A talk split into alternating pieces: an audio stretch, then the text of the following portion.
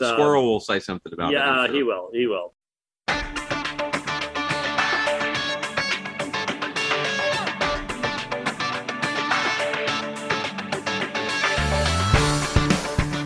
Decidedly Christian, distinctly biblical, and just a little bit nuts. This is Squirrel Chatter. And welcome to the Piney Woods, ladies and gentlemen. I am your squirrel, the host, scratchy voice and all. I am here. It is Tuesday, February 14th. It is Valentine's Day. Happy Valentine's Day to all of you. And this is Squirrel Chatter, a podcast that is dedicated primarily to the, that's the old tag. you say that for a year, you get used to it. This is a podcast dedicated to scripture, history, theology, current events, and whatever else I want to talk about. We webcast every day at 7:30 a.m. Mountain Time on Twitter, Facebook, and Twitch, and then the podcast is available wherever fine podcasts are found. Squirrel Chatter is a proud member of the Christian Podcast Community. You can head on over to christianpodcastcommunity.com and check out all the great curated podcasts that are over there. You are certain to find something worth listening to. Folks, I feel a lot better than I sound, so be reassured there. But I just want to let you know that I am preaching this coming Sunday at Vaughn Community Bible Church in Vaughn, Montana, just outside of Great Falls. Therefore, this will be the only squirrel chatter this week because I've got to recover my voice. So I will not be doing squirrel chatter the rest of the week so that I can rest my voice up for Sunday because as much as I love the podcast and as important as I think it is, preaching the word of God is much more important and the service that I can do to a local church is much more important. So I'm going to be taking the rest of the week off. As you can hear, my voice needs some rest. But today, we do have prayers from the 1552 Book of Common Prayer. We have a reading from John MacArthur's Daily Readings from the Life of Christ. And then it's Monday Meanderings on Tuesday as we are going to discuss the Asbury Revival. So we will see what Scripture has to say on that topic. So let us begin, as is our practice, with the prayer of confession from the 1552 Book of Common Prayer. Almighty and most merciful Father, we have erred and strayed from thy ways like lost sheep. We have followed too much the devices and desires of our own hearts. We have offended against thy holy laws. We have left undone those things which we ought to have done, and we have done those things which we ought not to have done, and there is no health in us. But thou, O Lord, have mercy upon us, miserable offenders. Spare thou them, O God, which confess their faults. Restore thou them that are penitent, according to thy promises declared unto mankind in Christ Jesus our Lord. And grant, O most merciful Father, for his sake, that we may hereafter live a godly, righteous, and sober life, to the glory of thy holy name. Amen. And now our reading from John MacArthur's Daily Readings from the Life of Christ.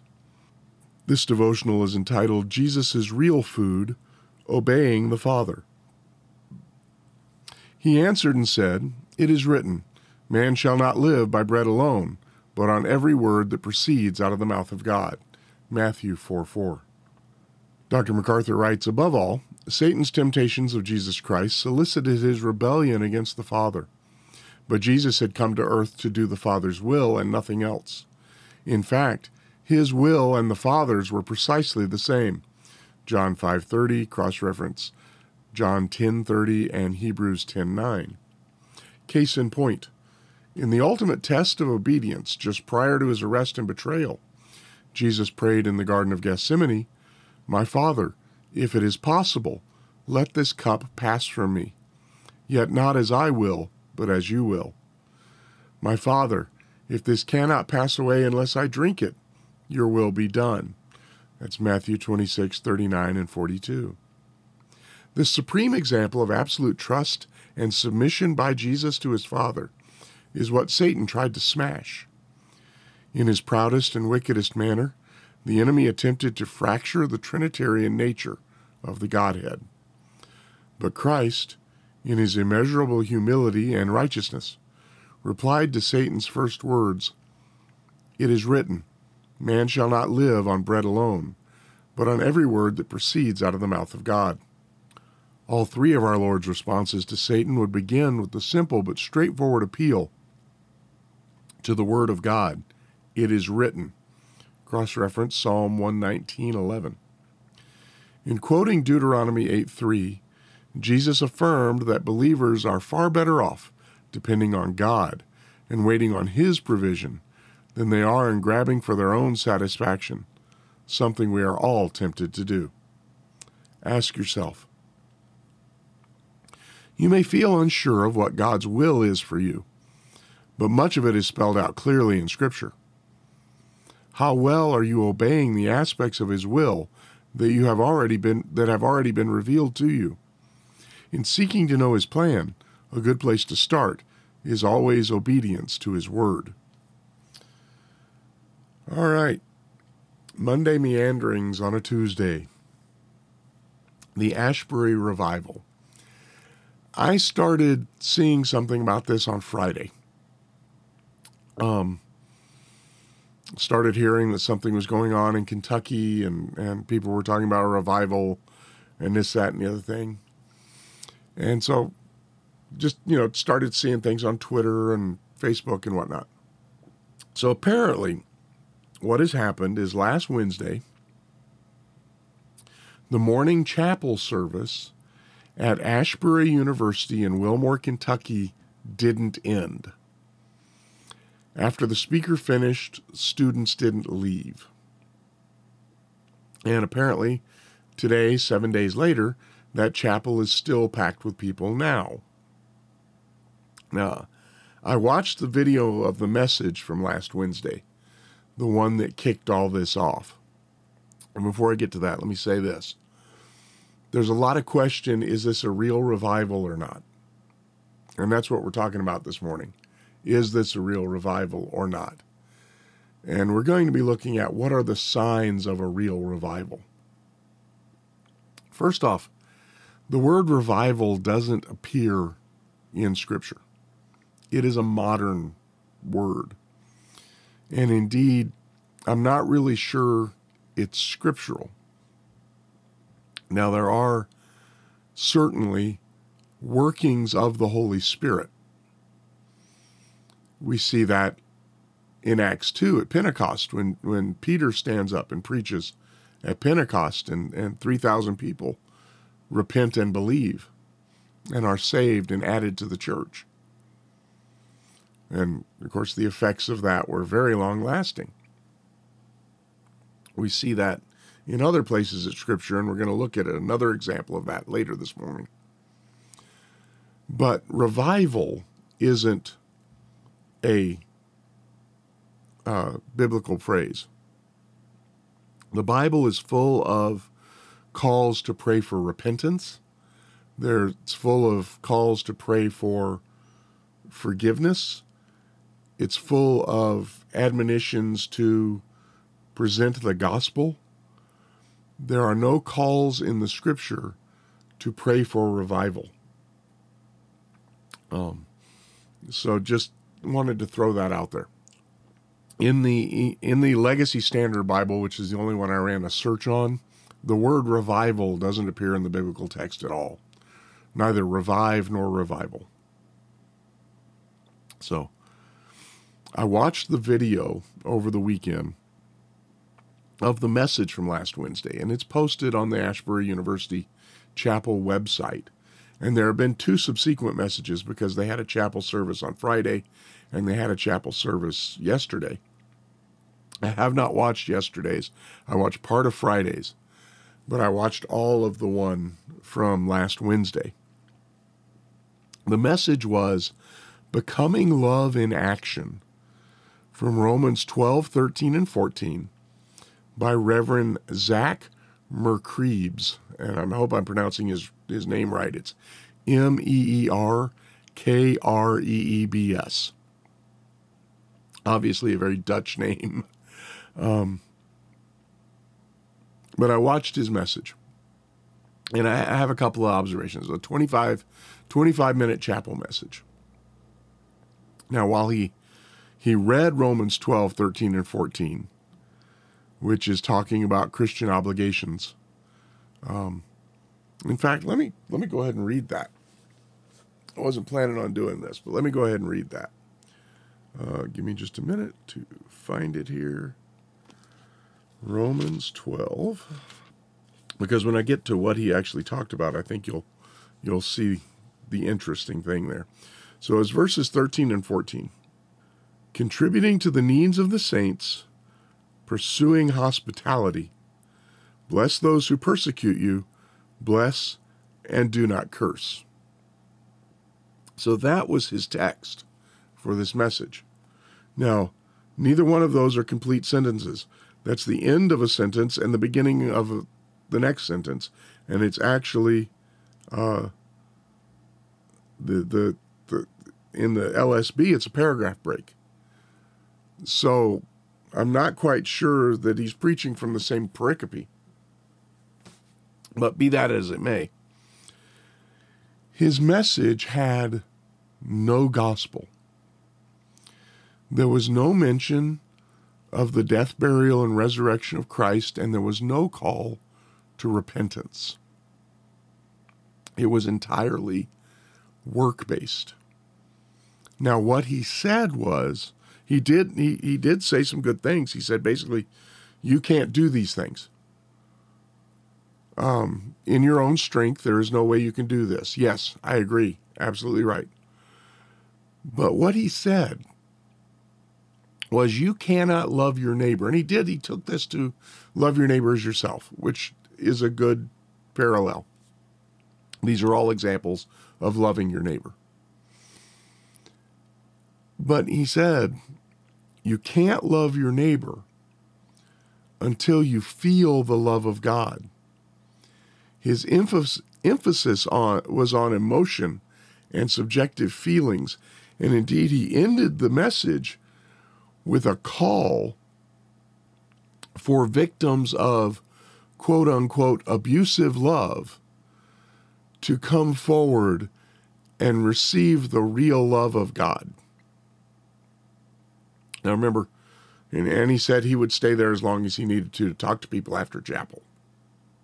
And obviously, something happened after he ended, and everybody ended up staying. But his message was, again, no gospel, nothing about the death, burial, and resurrection of Jesus, nothing about um, repentance and faith. It was all of the subjective feelings and emotion. Well, I want to turn from Asbury to Jonathan Edwards because Jonathan Edwards, back in the 1700s, his sermon, Sinners in the Hands of, the, of an Angry God, is looked at by many as the kickoff of what we know as the Great Awakening. And this took place in the American colonies in the 1730s and 40s. Edward's message, Sinners in the Hands of an Angry God, is a message of man's sinfulness and God's coming judgment and the threat of God's judgment that hangs over every human being because of their sinfulness. Indeed, he says, he compares every sinful man to a spider hanging by a thread of web over the pit of fire and that God can snap that thread at any moment. And it was a true revival. It had great lasting effect on Christianity in America and indeed in the UK as the revival did spread across the Atlantic. Many great preachers, uh, George Whitefield, uh, the Wesleys, all of this you know was about the same time in the great awakening and so you had this genuine you know 10 to 15 year movement, and the effects echo down even to today. Well, in the midst of that, Edwards wrote a treatise on distinguishing marks. This is his title Distinguishing Marks of a Work of the Spirit of God. And he wrote about how to tell a true work of the Spirit from a false work of the Spirit. And he based that on 1 John 4, um, particularly on 1 John 4 1 through 6. 1 John 4 1 through 6 says, Beloved, do not believe every spirit, but test the spirits to see whether they are from God. Because many false prophets have gone out into the world. Excuse me. By this you know the Spirit of God. Every spirit that confesses that Jesus Christ has come in the flesh is from God, and every spirit that does not confess Jesus is not from God. This is the spirit of the Antichrist, of which you have heard that it is coming, and now is already in the world. You are from God, little children, and have overcome them, because greater is he that is in you than he who is in the world. They are from the world, therefore they speak as from the world, and the world hears them. We are from God. The one who knows God hears us. The one who is not from God does not hear us. From this we know the spirit of truth and the spirit of error. So, Edwards wrote on how to tell a true work of the Spirit of God. And he gave nine signs which are not signs of a true work. Now, these are these are things by which you are not to judge a work of the Spirit. These things may or may not be present. And just because these things are present doesn't mean it's a real work of the Spirit. And just because these things are not present doesn't mean it isn't a real work of the Spirit. So these are signs that may or may not be present in a real work of the Spirit. Um, unfortunately, these are the signs that are pointed to by modern revivalists.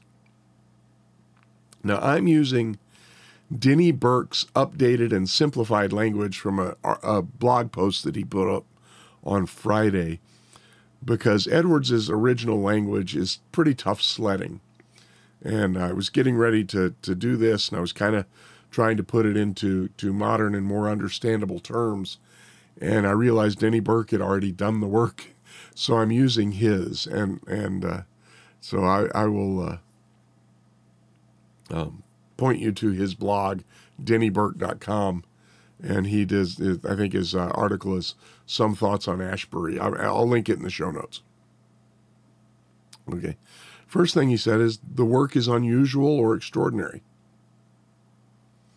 Unusual things happen all the time and they're not necessarily a work of the Spirit. For example, just on the other end of the spectrum, Black Lives Matter and the riots of 2020, burning down cities and stuff like that. That was unusual. That was extraordinary. These are not things that happen normally. Those were not works of the Spirit of God. I think we can all agree on that. So just because something is out of the ordinary doesn't mean it's a work of the Spirit.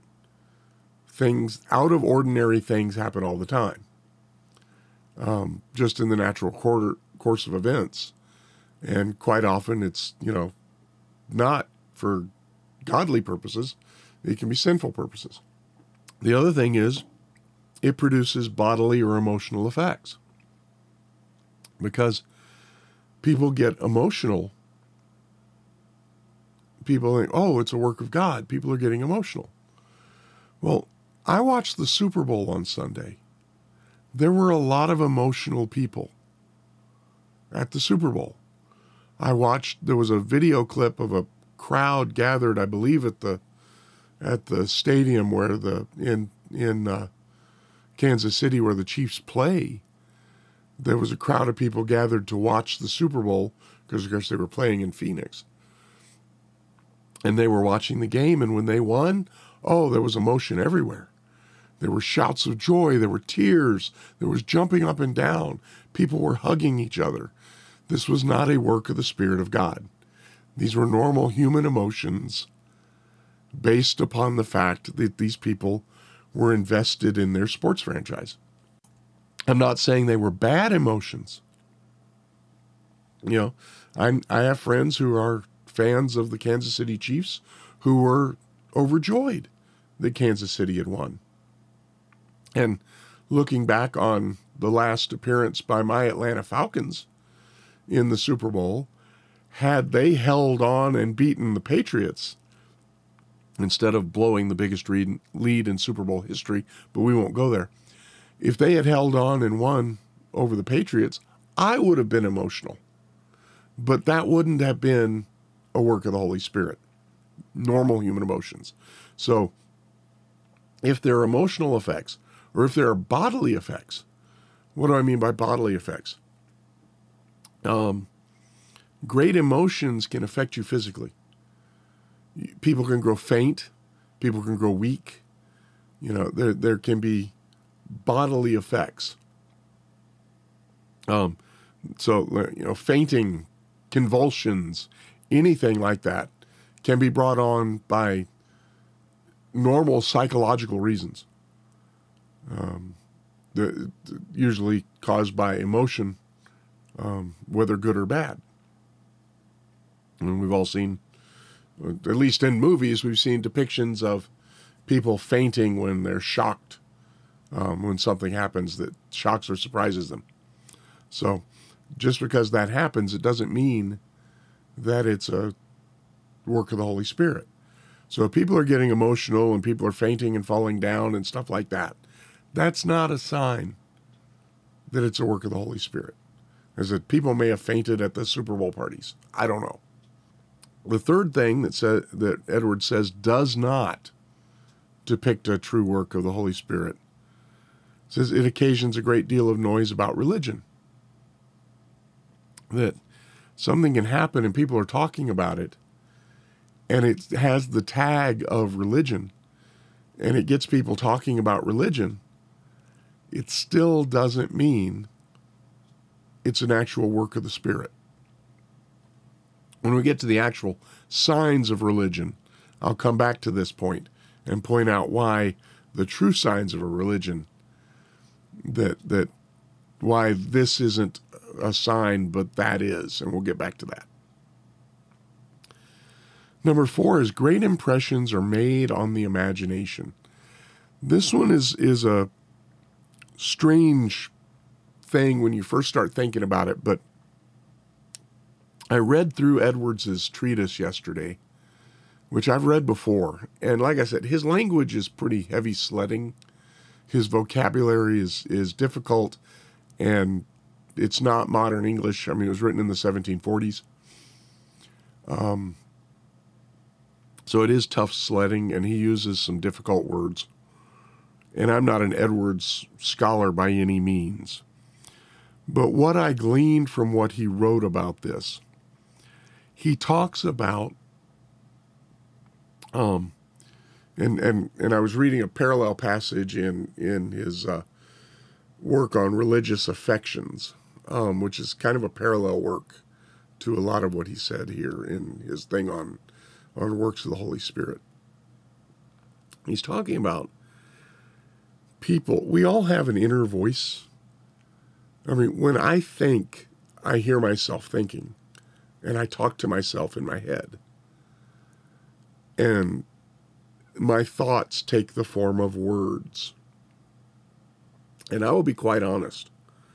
Sometimes my thoughts I hear in the voice of my father because it's stuff he told me that I'm remembering that I need to take into account there are people who can think this inner voice that we all have is actually the voice of God or the voice of an angel. And so, you know, people can deceive themselves by their imagination into thinking they're hearing from God when they're not. And so that's kind of what he's saying here that there there are great impressions on the imagination. And people begin imagining things. Um, and it could be even, you know, visions. Um, and Edwards basically, you know, kind of echoes Obi-Wan Kenobi and says it's basically these people that are weak-minded that fall are susceptible to this. But it's not a sign of the work of the Spirit. And I think we need to understand that as we look at the biblical prophets and the apostles who actually did hear from God, they never had any question that they were hearing from God. And they were attested to by God through legitimate signs and wonders. So none of us were required to take their word for it that they heard from God. There was evidence given by God that he had indeed spoken to and through these people.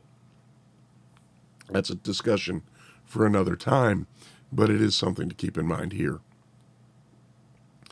Another thing is um, number five, one means used is setting an example or following in others. So one person goes forward to the platform or quote unquote to the altar and kneels down and prays. So other people go forward and kneel down and pray. Folks, this is used in revivalist gatherings all the time. They have volunteers, and I know because I've been one. They have volunteers who sit throughout the, the, the church, stadium, arena, wherever they're holding this revival gathering, that when the invitation is given to come forward and quote unquote accept Christ, these volunteers stand up and start forward. Not because they're going forward to accept Christ, these are at least nominally Christians already. They are priming the pump.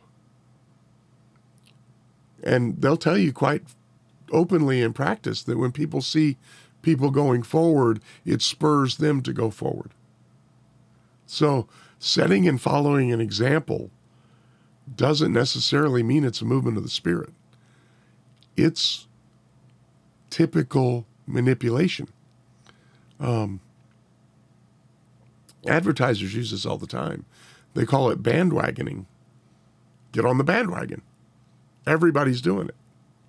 And so that's not necessarily a sign of a movement of the Spirit. Then he says, um, number six is it's accompanied by great imprudences and irregularities in conduct.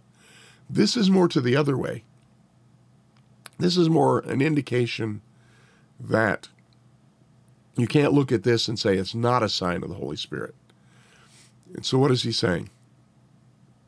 If you have a real revival, if, if God's Spirit is truly moving, not everybody who gets caught up in it is going to be truly regenerate or truly repentant. And so the fact that you have people involved in the visible movement of the Spirit doesn't mean they're actually involved in the actual movement of the Spirit. So, some of the people that get caught up in a real movement of the Spirit are not themselves regenerate, and they may fall into sin. Um, and they may, you know, uh, what does it say? Uh, imprudences and irregularities in conduct. They might not behave properly. And so, just because those are present doesn't mean the Holy Spirit isn't working. Um, number seven is uh, there's an intermix of errors in judgment or delusions of Satan. If God is making a real if God's Holy Spirit is really moving, Satan is going to be counterfeiting it and Satan is going to be trying to disrupt it. So the fact that there are satanic counterfeits and and disruptions taking place doesn't mean it's not real. Because that would be expected. Okay. And then he says, number eight, some who are worked on upon at first later fall away. This kind of goes back, you know, so people may misbehave during it. People may come forward and seem genuine, but it doesn't last. That doesn't mean that there wasn't a real move of the Holy Spirit. What it means is that person wasn't moved upon by the Holy Spirit. It doesn't mean that everybody wasn't.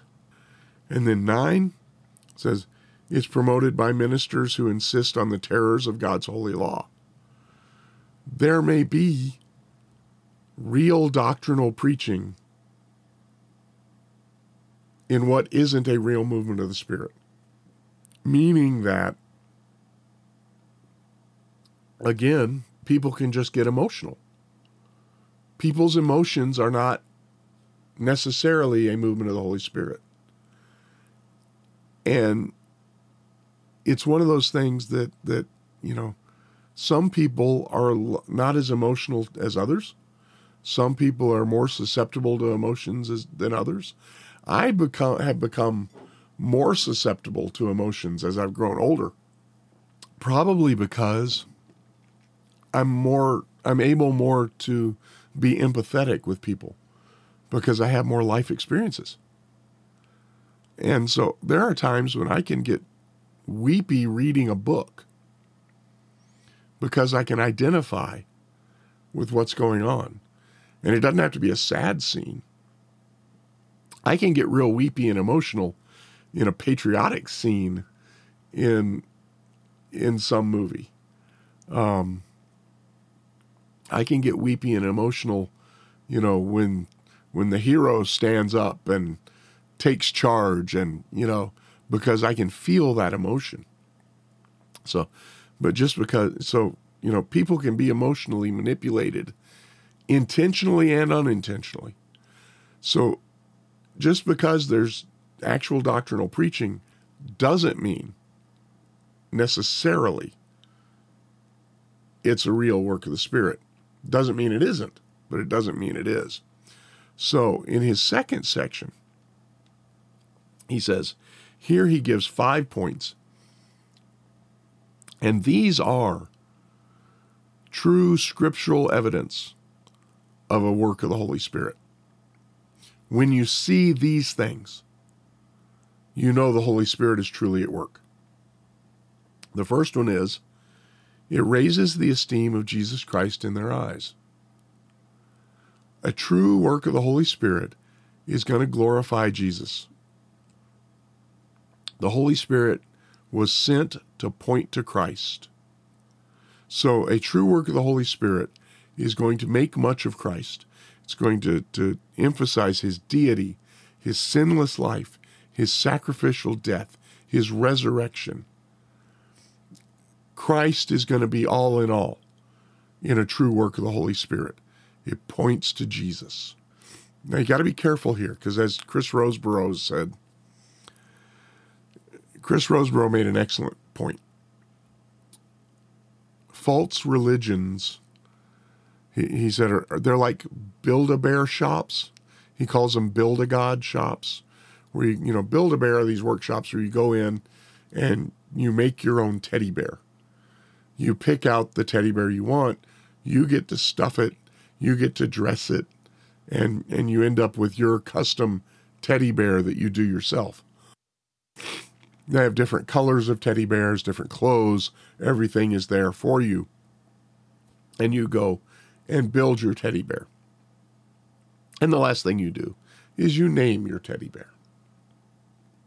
So in in uh, Chris Rosebrough's Build a God scenario, these people come in and they pick and choose the things they want in their God and they build their own God, not the God of the Bible.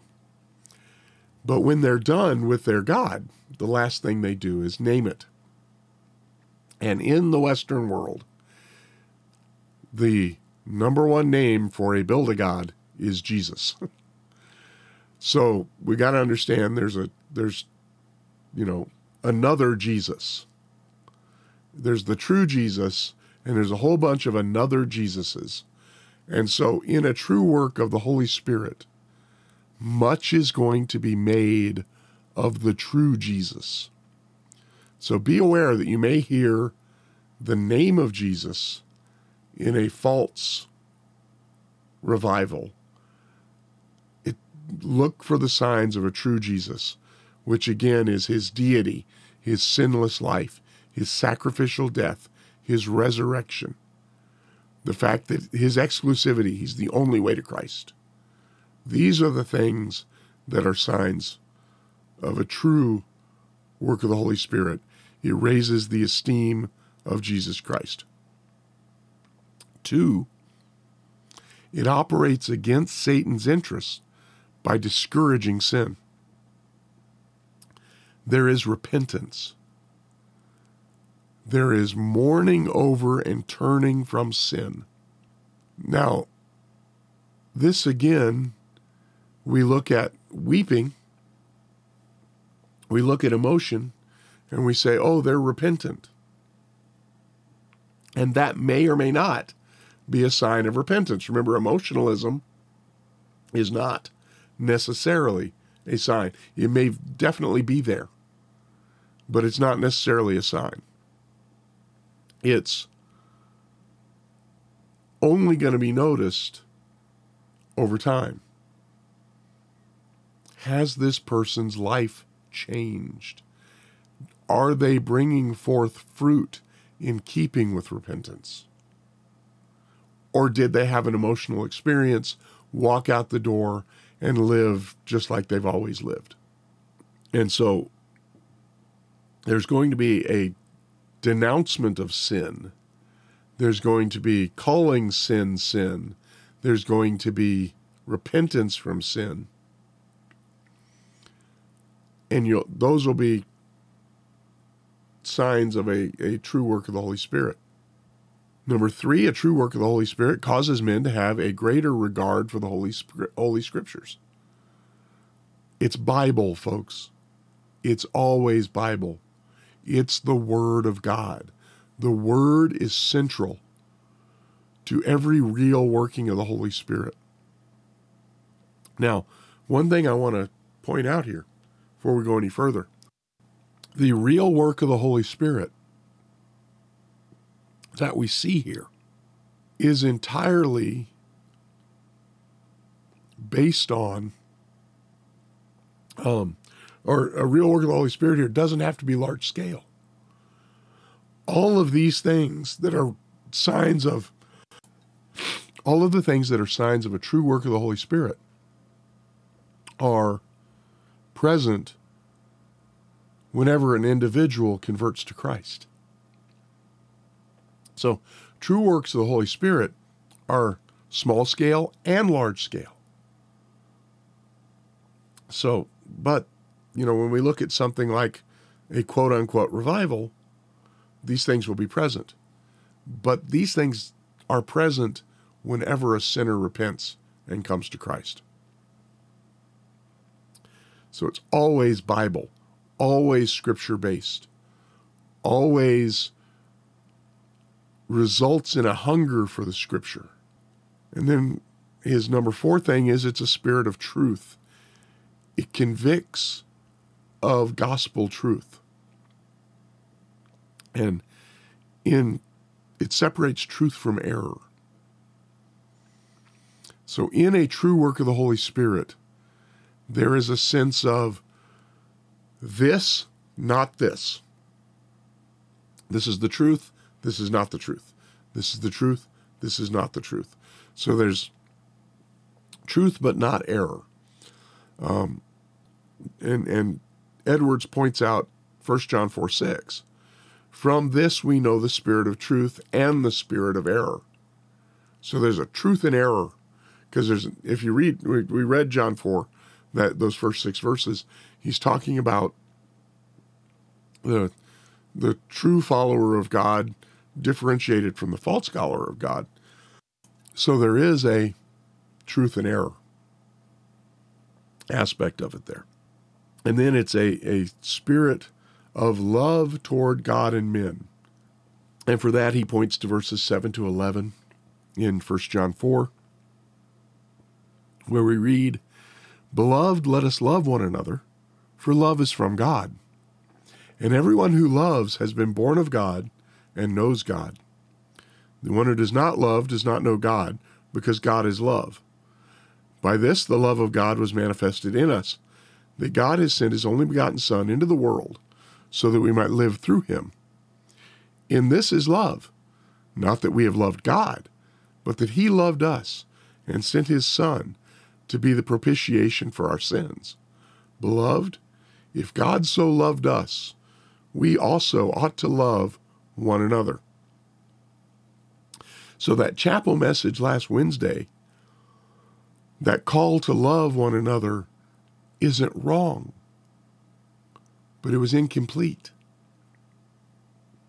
See, we do not love because we feel the love of God. We do not love because of emotion, because love isn't an emotion. We can have warm, fuzzy feelings towards people we love. But we can also love people we're angry with. We can love people who have annoyed us. We can love people we're not feeling particularly warm and fuzzy toward at the moment. Excuse me. I'm going to be having to wrap this up because the throat is, is getting there. We love because we know the love of God, not because we feel the love of God. Saw that in verse 10 of 1 John 4. In this is love, not that we have loved God, but that he loved us and sent his Son to be the propitiation for our sins. Paul says the same things in, Roman, in Romans 5 8. But God demonstrates his own love toward us in that while we were yet sinners, Christ died for us. So, folks, it's not feelings Feelings come and go. Feelings are affected by hunger, fatigue, circumstances. A lot of things affect our feelings. If you want to know the love of God, don't look to your feelings. If you want to know the love of God, look to the cross. Now, as you look to the cross, and as you understand what took place at the cross, that can be a very emotional experience. But these are emotions that come from knowing the truth. You don't come to know the truth through emotions. And that's a distinct difference. Now, I pulled out, you know, I mentioned uh, Acts 2 and, and Pentecost as a true mass working of the Holy Spirit. The other great example from Scripture is Nehemiah chapter 8. If my voice will hold out, I intend to read all of chapter 8. And you're going to have to excuse me while I pour another cup of coffee because my throat is needing the liquid. This is, incidentally, Montana Coffee Traders Trailblazer Blend. All right. So this is Nehemiah chapter 8. This is taking place after the return of people from exile. It's during the rebuilding of the walls, the temple, the restoration of Jerusalem after the Babylonian captivity. So that, that sets our stage historically. And all the people gathered as one man at the square which was in front of the water gate. And they said to Ezra the scribe to bring the book of the law of Moses, which Yahweh had commanded to Israel. Then Ezra the priest brought the law before the assembly of men, women, and all who could understand when listening, on the first day of the seventh month. And he read from it before the square, which was in front of the water gate, from early morning until midday in the presence of men and women, those who could understand, and all the ears of the people were attentive to the book of the law. Ezra the scribe stood on a wooden podium which had been made for the purpose, and beside him stood Mattithiah and Shema, Ananiah, Uriah, Hilkiah, Maaseiah on his right hand, and Pedaiah, Mishael, Malchi- Malchijah, Hashum, Hashabbanadad, Zechariah, and Meshullam on his left hand.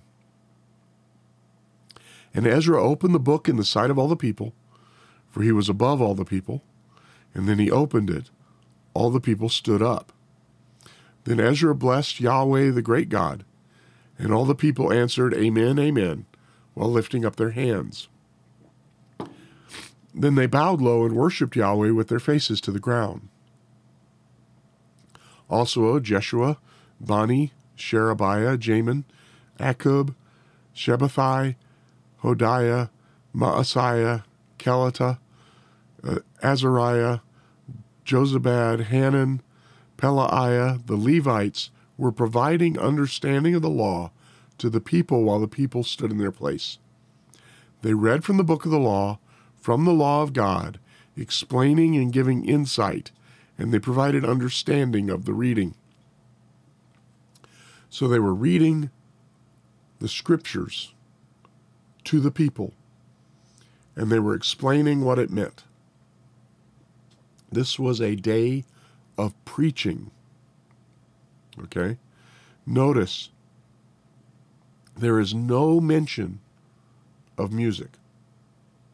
Zero. I like music. I got hymnals right here beside me. I, I, I actually use hymnals in devotional reading.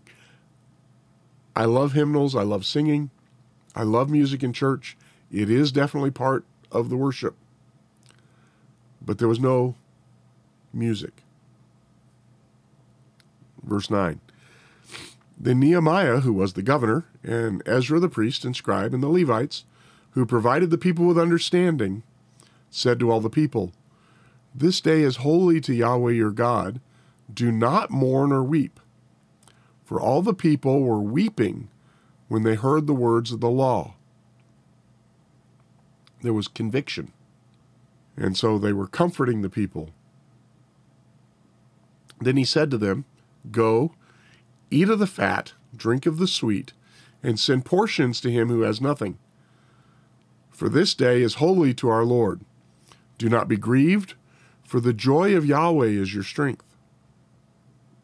So the Levites quieted all the people, saying, Be still, for the day is holy.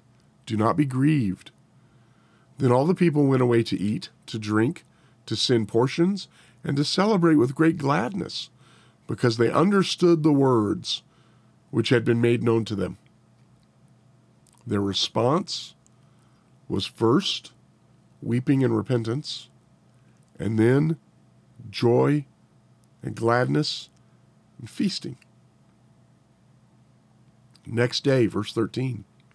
Then on the second day, the heads of the fathers' households of all the people, the priests and the Levites, were gathered to Ezra the scribe, that they might gain insight into the words of the law.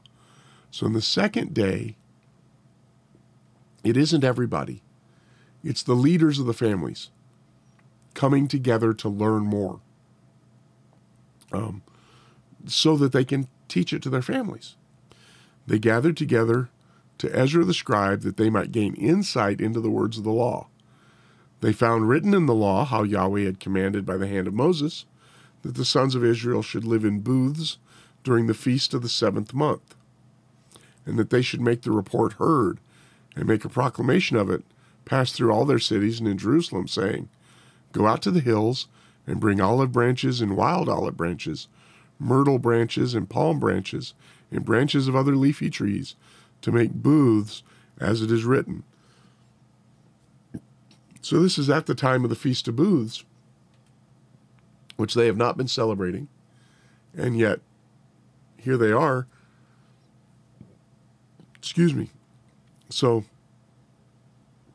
what we see here in response is obedience to what is written in the law. So we had mourning and repentance, We had celebration. Now we're seeing obedience to the law. So the people went out and brought them and made booths for themselves, each on his roof, and on their courts, and on the courts of the house of God, and in the square at the water gate, and in the square at the gate of Ephraim. The entire assembly of those who had returned from captivity made booths and lived in the booths. The sons of Israel had, intent, had indeed not done so from the days of Joshua the son of Nun to that day, which is basically the entire time that the nation of Israel had been in the land, from the conquest under Joshua until the Babylonian captivity, until the restoration. They had not kept the law. They had not celebrated the Feast of Booths. And says there was exceedingly great gladness. So the people were, were happy. And he, Ezra again, read from the book of the law of God daily, from the first day to the last. And they celebrated the feast seven days. And on the eighth day, there was a solemn assembly according to the legal judgment, according to what was written in the law. So here we see it's centered on the Word of God. There is repentance, there is celebration, there is obedience, and it's all based on the Word of God. Now, I'm not saying that nobody sang. I'm not saying that there were not was not music, but none was mentioned. It certainly wasn't central to what was happening. What was happening is people were hearing the Word of God. They were being convicted by what it said. They were grieving over their lack of obedience to it. They were celebrating that they now knew the truth and they were moving forward in obedience. So that's a real revival. Now, what's happening in Asbury? Don't know yet. It's been too soon. The true signs of a work of the Holy Spirit take time to manifest themselves. We know there's emotion. That's not a sign. Um, we know there are people crying and weeping. That's not a sign. We know that it's attracting a lot of people. That's not a sign. You know, there's there's you know, from my understanding, it's mostly music. Um, I said there's two chapel messages I haven't watched yet, all the way through. So I don't know if I, uh, you know, in the chapel message I saw last Wednesday, the gospel was not presented. This is a university that is part of the Wesleyan holiness tradition. So it's not necessarily a solidly biblical, uh, doctrinally sound place to begin with. Um, there are some troubling things that I have heard from the Associated Asbury Seminary, which is part of the university, um, which I'm not going to get into because, as you can tell, the voice is going. So we are going to have to wait and see what's happening out of Asbury. I pray that a, a great many of these people truly come to know Christ, repent of their sin, become hungry for the scriptures, begin to learn the scriptures, and begin to move in obedience to them. Absolutely. That is my prayer. That should be your prayer. But is this a true revival? Honestly, I seriously doubt it. Um, and the reason I'm doubting it is this this same school had a two week chapel message, two week chapel revival in 1970. Same thing basically happened. It did not revol- result in a huge revival in the area. And so, you know, I, I, I generally view these things through the eyes of history, noting that most true works of the Holy Spirit are not large scale. Most works of the Holy Spirit are very individually scaled. He brings people to repentance. There are very few times in church history when you saw mass repentance. There have been many instances in history where you have seen large emotional events that did not lead to long scale evidence of true repentance. And I fear that this is another one of these emotional events that is not a true work of the Holy Spirit. So that's what I suspect. Only time will tell. Only time will tell. We will only know once we can see the results. True works of the Holy Spirit are only evident really after weeks, months, even years. And so we will watch. Now, this has been quote unquote moth to the flame time for a lot of false teachers who look at emotionalism as a sign of God's working or point to emotionalism as a sign of God's working. And the reason they do that is because their their business is emotionally manipulating people.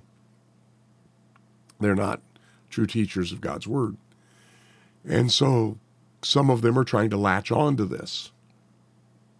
So far, I haven't seen anyone having any kind of success doing that.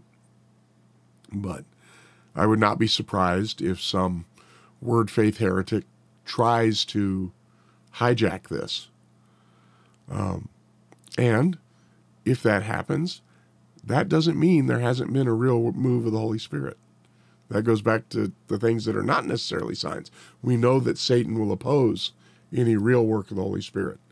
So, the true works of the Holy Spirit, the true signs of a real work of the Holy Spirit, take time to manifest. So, we can't know yet. And we won't be able to know for a while. We're going to watch. We're going to we're going to keep look on it and and I will uh, you know bring you any updates and any further thoughts that I have in future episodes. All right. I want to remind you once again that I will not be doing any more squirrel chatters this week. I'm going to rest my voice, get ready to preach on Sunday. Um, and so you won't be hearing from me here on Squirrel Chatter. I'll be on Twitter. You know, you'll see stuff on Twitter, but I won't be doing another podcast until next week. So let's end with the collect of grace and then get on with our day and week. Let us pray.